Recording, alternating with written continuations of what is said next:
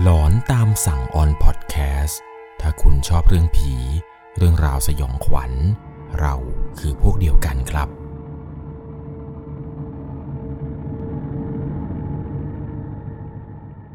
สวัสดีครับทุกคนครับ กลับเข้ามาสู่ช่วงหลอนตามสั่งกันเช่นเคย อยู่กับผมครับ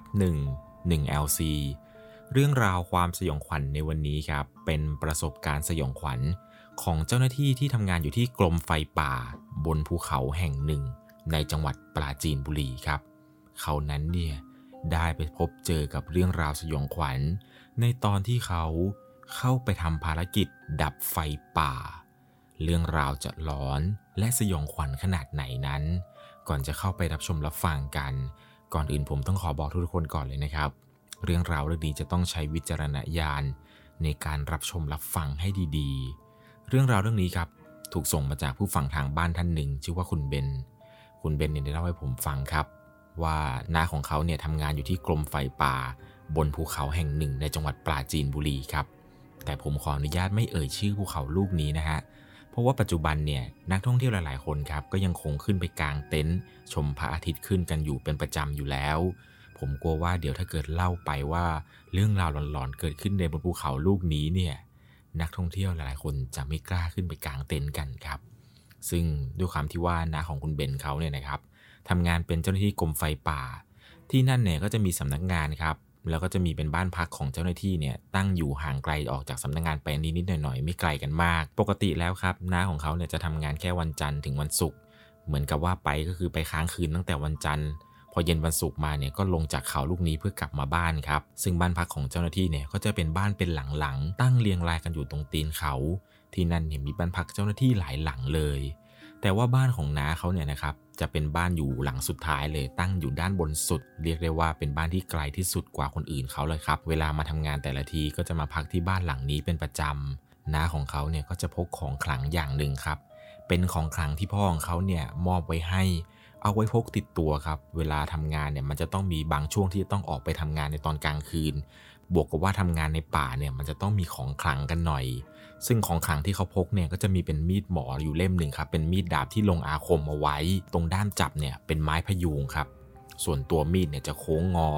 ถ้านึกไม่ออกนะครับ มันจะเหมือนกับพวกมีดหมอผีในหนังในละครนั้นเลย ซึ่งเขาก็จะพกติดตัวไว้ตลอดครับ พื่อป้องกันสิ่งที่มองไม่เห็น สิ่งร้ายๆ จากในป่าที่จะคอยมารางควานเขา ก็มีอยู่วันหนึ่งครับที่ว่าเขามาทำงานตามปกตินี้เลย ทุกๆวันที่ทำงานที่นี่เนี่ยเรียกได้ว่าเขาก็ไม่เคยจะพบเจอหรือพบเห็นเรื่องราวอะไรแปลกๆ ในที่ทำงานหรือว่าในที่พักเลยครับ อาจจะเป็นเพราะว่ามีดหมอที่พ่อให้เนี่ยมันน่าจะศักดิ์สิทธิ์จริง ๆวันนั้นครับเขาก็นั่งทำงานตามปกติไปกับเพื่อนๆ กลุ่มหนึ่งครับ ซึ่งน้าของคุณเบนเนี่ยเขาจะมีเพื่อนสนิทคนหนึ่งชื่อว่าอานบครับ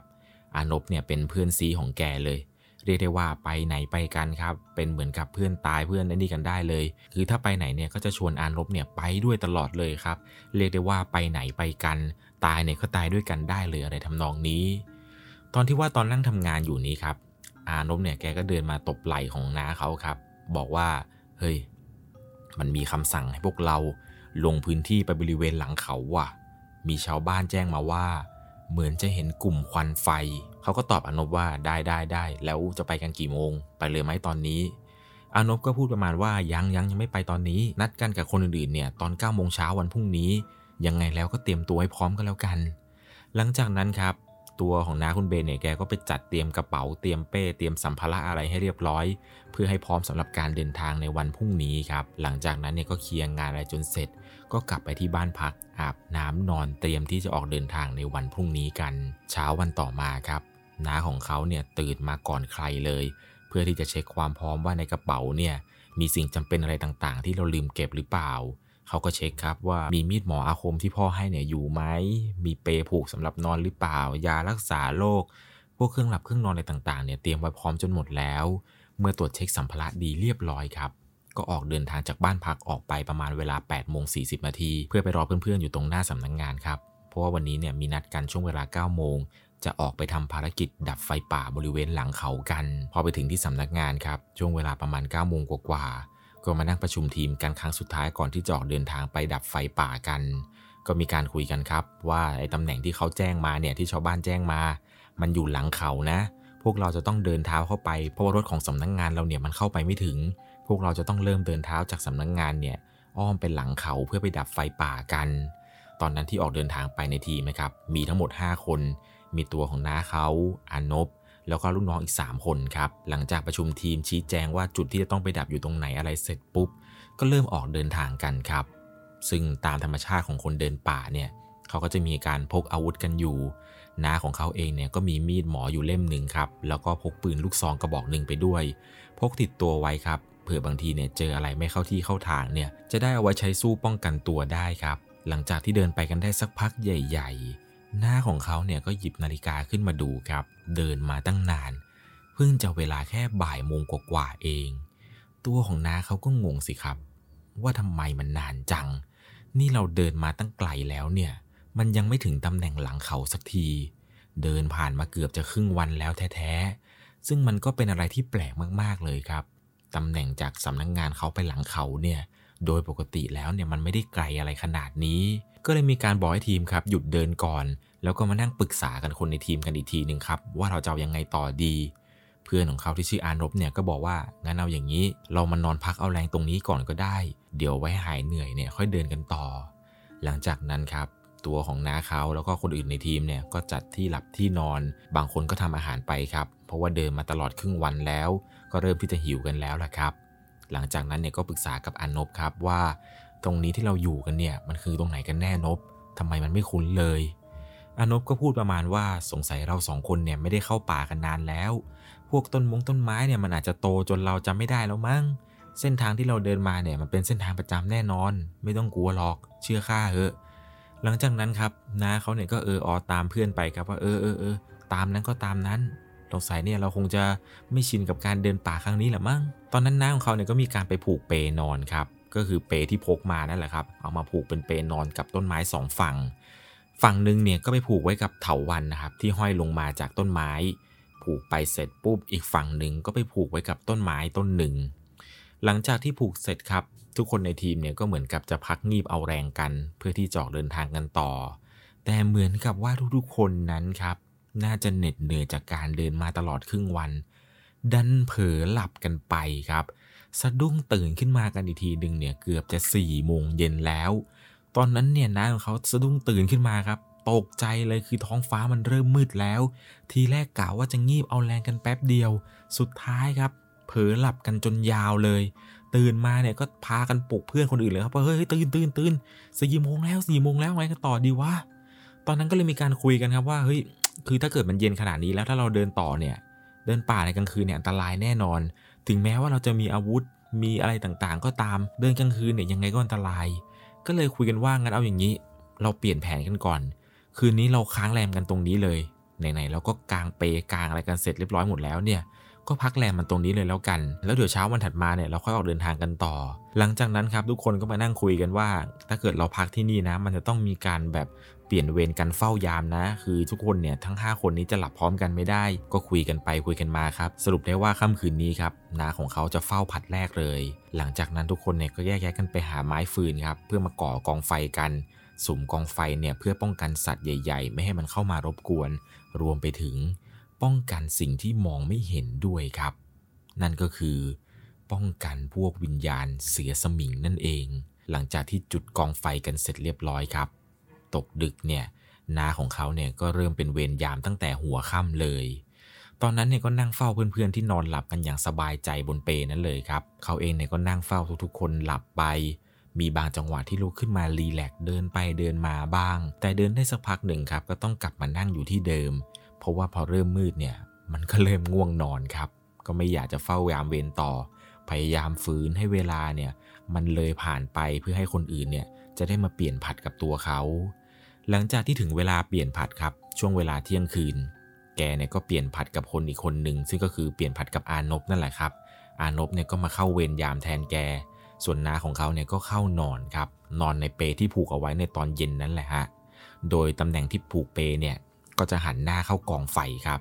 พอหลับตานอนไปได้สักพักใหญ่ๆหนึ่งครับ แกเนี่ยก็เหมือนกับอาการสลึมสลือ คล้ายจะปวดฉี่ขึ้นมา ก็เลยค่อยๆ หลีตาขึ้นมามองดูครับ ในจังหวะที่กำลังลืมตาขึ้นมาด้วยความงัวงเงียนั้นครับภภาพที่แกเห็นข้างหน้าคือ ข้างๆกองไฟ มันมีผู้หญิงผมยาว ผมนี่แบบยาวแบบยาวมากๆ ความยาวของผมผู้หญิงคนนี้เนี่ยไม่รู้ว่ามันจะยาวไปสิ้นสุดตรงไหน ผู้หญิงคนนี้เนี่ยนั่งยองๆอยู่ข้างกองไฟทำเอาที่น้าเขาเห็นตอนนั้นเนี่ย ถึงกับต้องรีบลืมตาขึ้นมาดูเลยครับ ว่าผู้หญิงที่ไหนกันมันมานั่งอยู่ตรงนี้ ผู้หญิงปริศนาคนนี้เหมือนจะรู้ตัวครับว่าน้าของเขาเนี่ยกำลังมองเธออยู่ เธอเนี่ยก็ค่อย ๆ หันใบหน้าของเธอมามองที่น้าของเขา ซึ่งใบหน้าของเธอนั้นมันช่างสยดสยอง เธอค่อย ๆ เอียงคอมา แล้วก็จ้องมาในตำแหน่งที่น้าของเขานอนอยู่ ก็คือตรงเปที่ผูกกับต้นไม้ต้นนั้น และผู้หญิงคนนี้ก็พูดว่า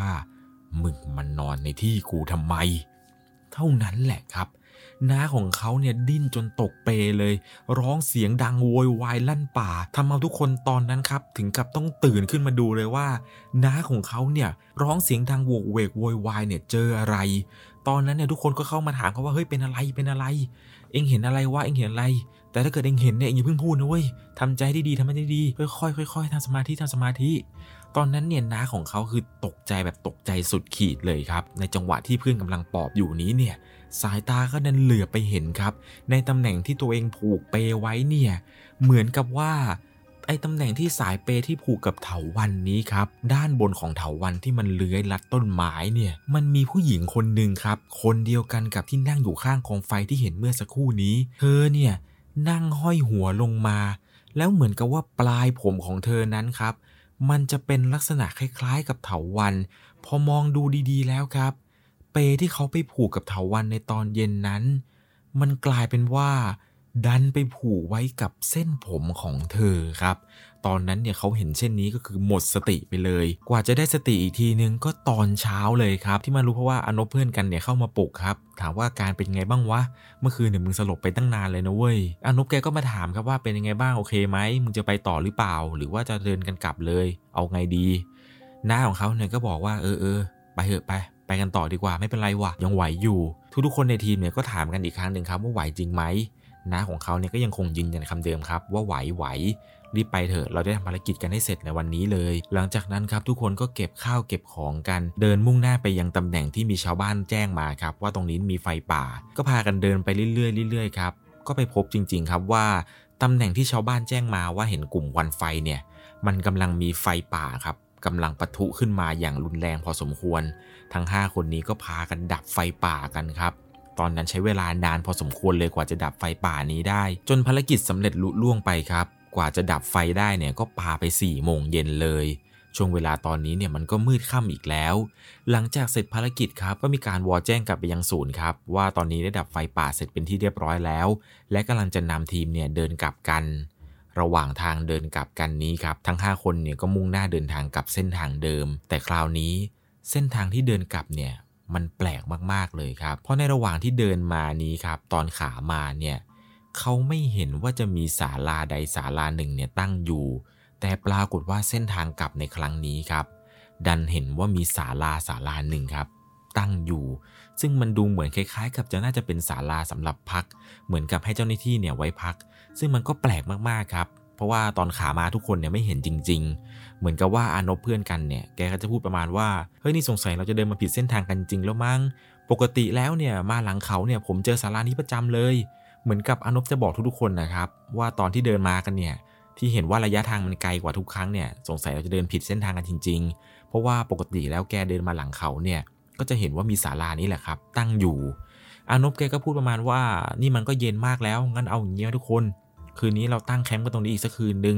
เดี๋ยวพรุ่งนี้เช้าเราค่อยเดินทางกันต่อ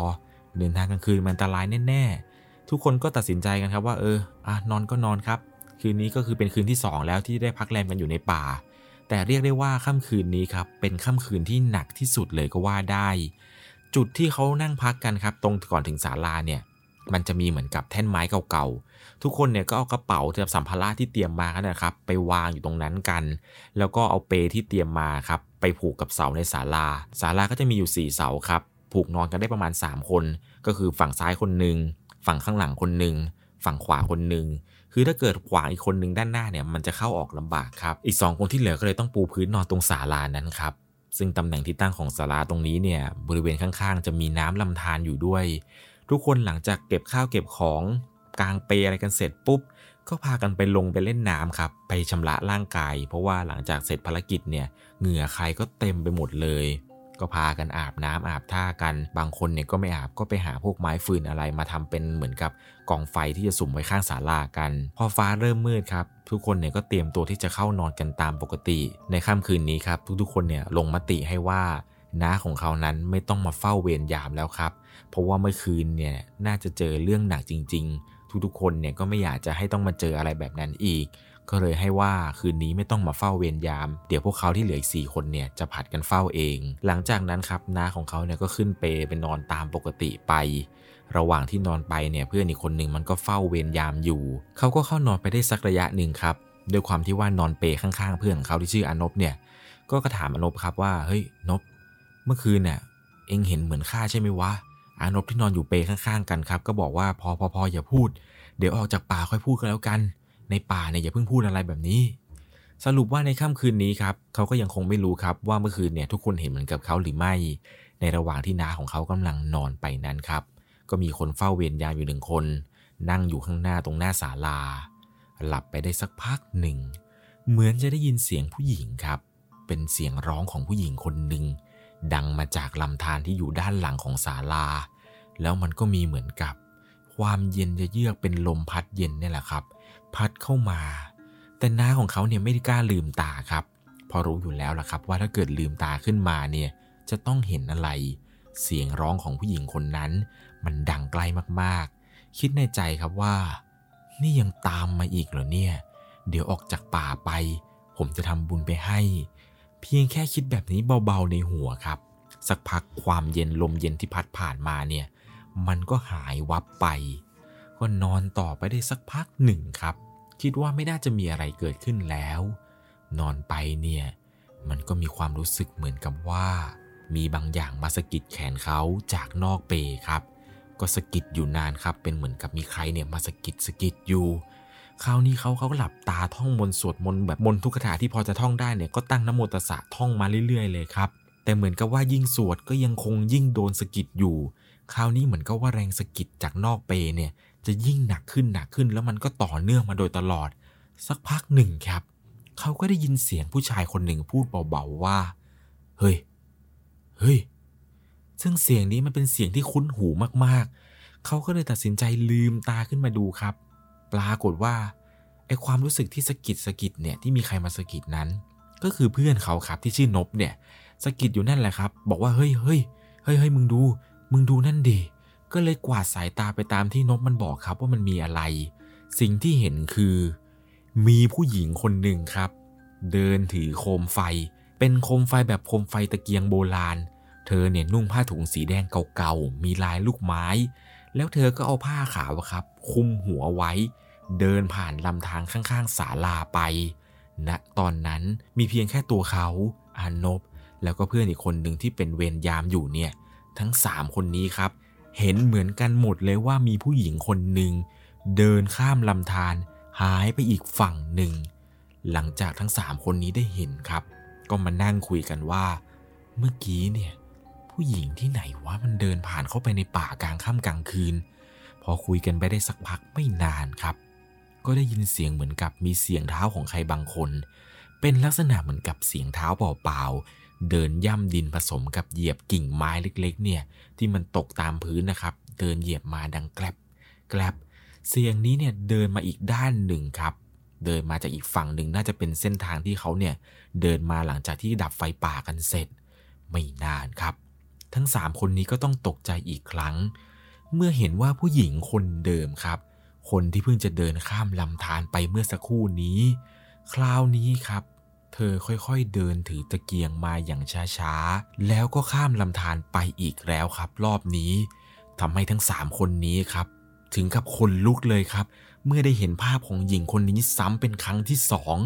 ก็คิดในใจกันครับว่าเอาแล้ว พวกเราเนี่ยเจอดีกันให้แล้ว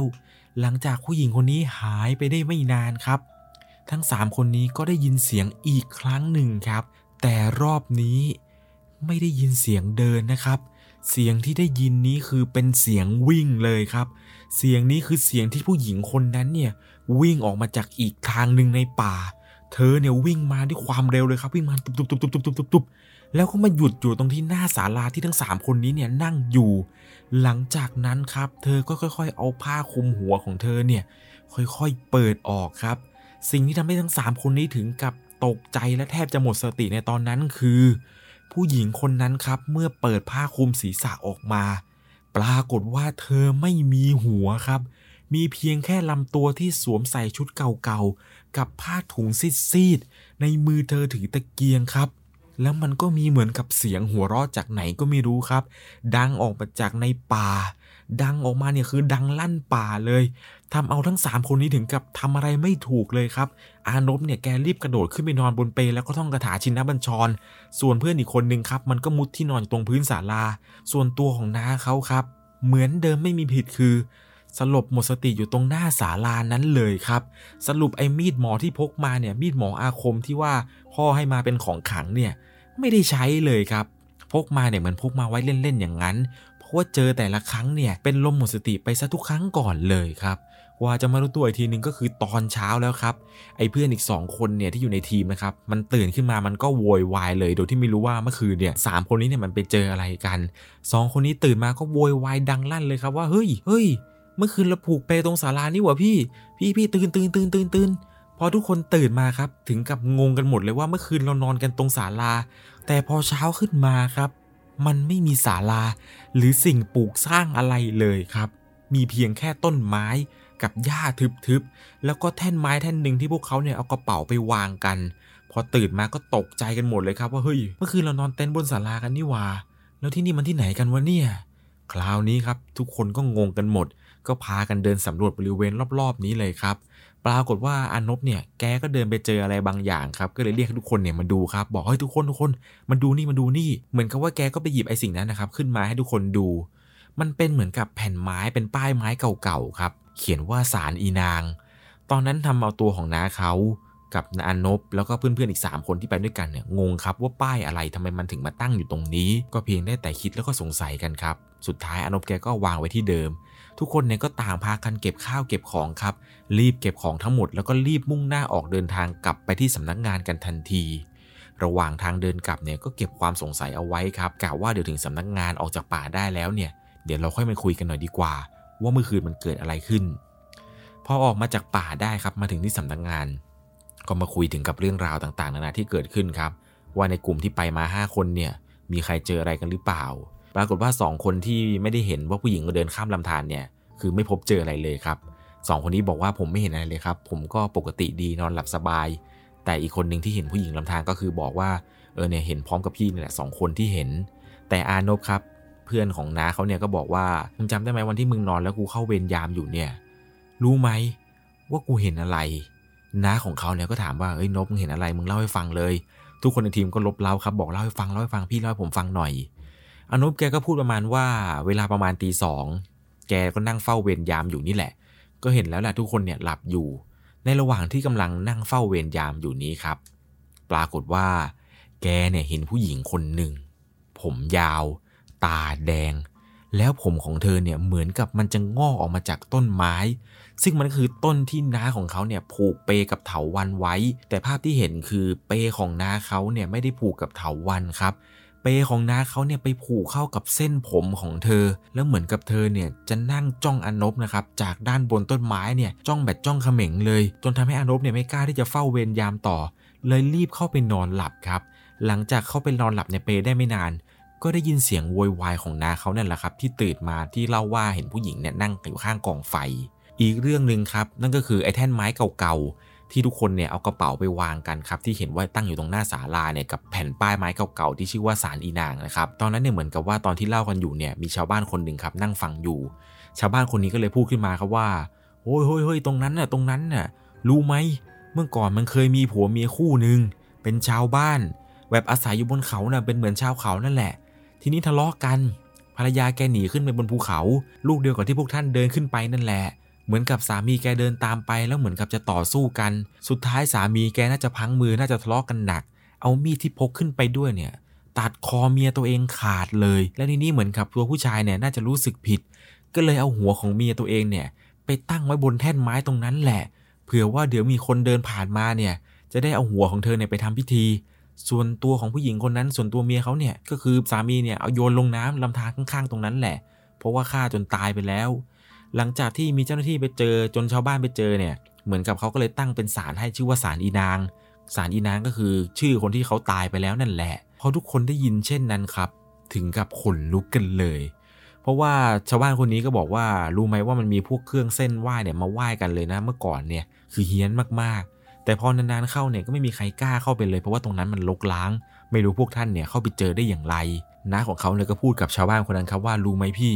ผมเจอ 2 คืนเต็มๆเลย ปรากฏว่าหลังจากที่คุยอะไรกันเสร็จปุ๊บครับเช้าวันรุ่งขึ้นครับถึงขั้นต้องไปทำบุญให้กับวิญญาณ ที่พบเจอมา 2 วันติดๆนั้นเลยครับผมเชื่อว่าวันแรกที่เขาไปเจอมาเนี่ยที่เห็นเป็นผู้หญิงผมยาว แล้วก็คือเอาเปไปผูกกับผมเธอตรงเถาวันที่คิดว่าเป็นเถาวันเนี่ยน่าจะเป็นวิญญาณของพวกนางไม้ครับ น่าจะเป็นพวกแบบนางไม้ที่คอยไปพิทักษ์ป่า ไอ้ตรงที่เขาไปผูกกับเถาวันเนี่ยผมเชื่อว่าหลายๆคนเนี่ยคิดว่ามันน่าจะผูกได้ใช่ไหมครับ แต่จริง ๆ แล้วเนี่ยการไปผูกเปนะครับคนโบราณโบราณเขาถือนะฮะว่าอย่าไปผูกกับเถาวัน ให้ไปผูกก็คือไปผูกกับต้นไม้ แล้วก็ขออนุญาตเจ้าป่าเจ้าเขา ขออนุญาตนางไม้ที่เราไปผูกด้วยนะครับ บางคนเนี่ยเขาจะเชื่อว่าไอ้เถาวันที่ไปผูกเนี่ยมันอาจจะเป็นเหมือนกับเป็นมวยผม หรือว่าเป็นเส้นผมของนางไม้ตนนั้นนั่นแหละครับเหมือนกับเรื่องราวของที่นาคนนี้เขาไปเจอมา ส่วนวิญญาณผู้หญิงคนที่สองเนี่ย น่าจะเป็นวิญญาณของอีนางนี่แหละครับ ที่ถูกสามีตัวเองเนี่ยฟันคอขาด วิญญาณเนี่ยน่าจะแค้นแล้วก็เฮี้ยนมากๆ เพราะว่าเธอนั้นเป็นวิญญาณผีตายโหงนั่นเอง เป็นอย่างไรกันบ้างครับกับเรื่องราวความสยองขวัญ ที่เกิดขึ้นที่จังหวัดปราจีนบุรี ใครมีโอกาสได้เดินทางขึ้นไปบนภูเขาลูกนี้ ถ้าไปเจอเรื่องราวแปลกๆเนี่ยอย่าลืมแวะมาบอกเรื่องราวหลอนๆ ที่คุณไปเจอมาให้ผมฟังด้วยนะครับ ที่ Facebook 1 LC ผมยังรออ่านเรื่องราวสยองขวัญของทุกๆคนอยู่นะครับ สำหรับในค่ำคืนนี้ก่อนจากกันไป ถ้าคุณชอบเรื่องผี เรื่องราวสยองขวัญ เราคือพวกเดียวกันครับ ในวันนี้ใครกำลังฟังเรื่องนี้อยู่บนภูเขา หรือกำลังกางเต็นท์นอนอยู่กับเพื่อนๆ แล้วก็ ขอทุกคนนั้นโชคดีนะครับ ราตรีสวัสดิ์ สวัสดีครับ สามารถรับชมเรื่องราวหลอนๆเพิ่มเติม ได้ที่ YouTube Channel 1 LC ยังมีเรื่องราวหลอนๆที่เกิดขึ้นในบ้านเรา รอให้คุณนั้นได้รับชมอยู่นะครับ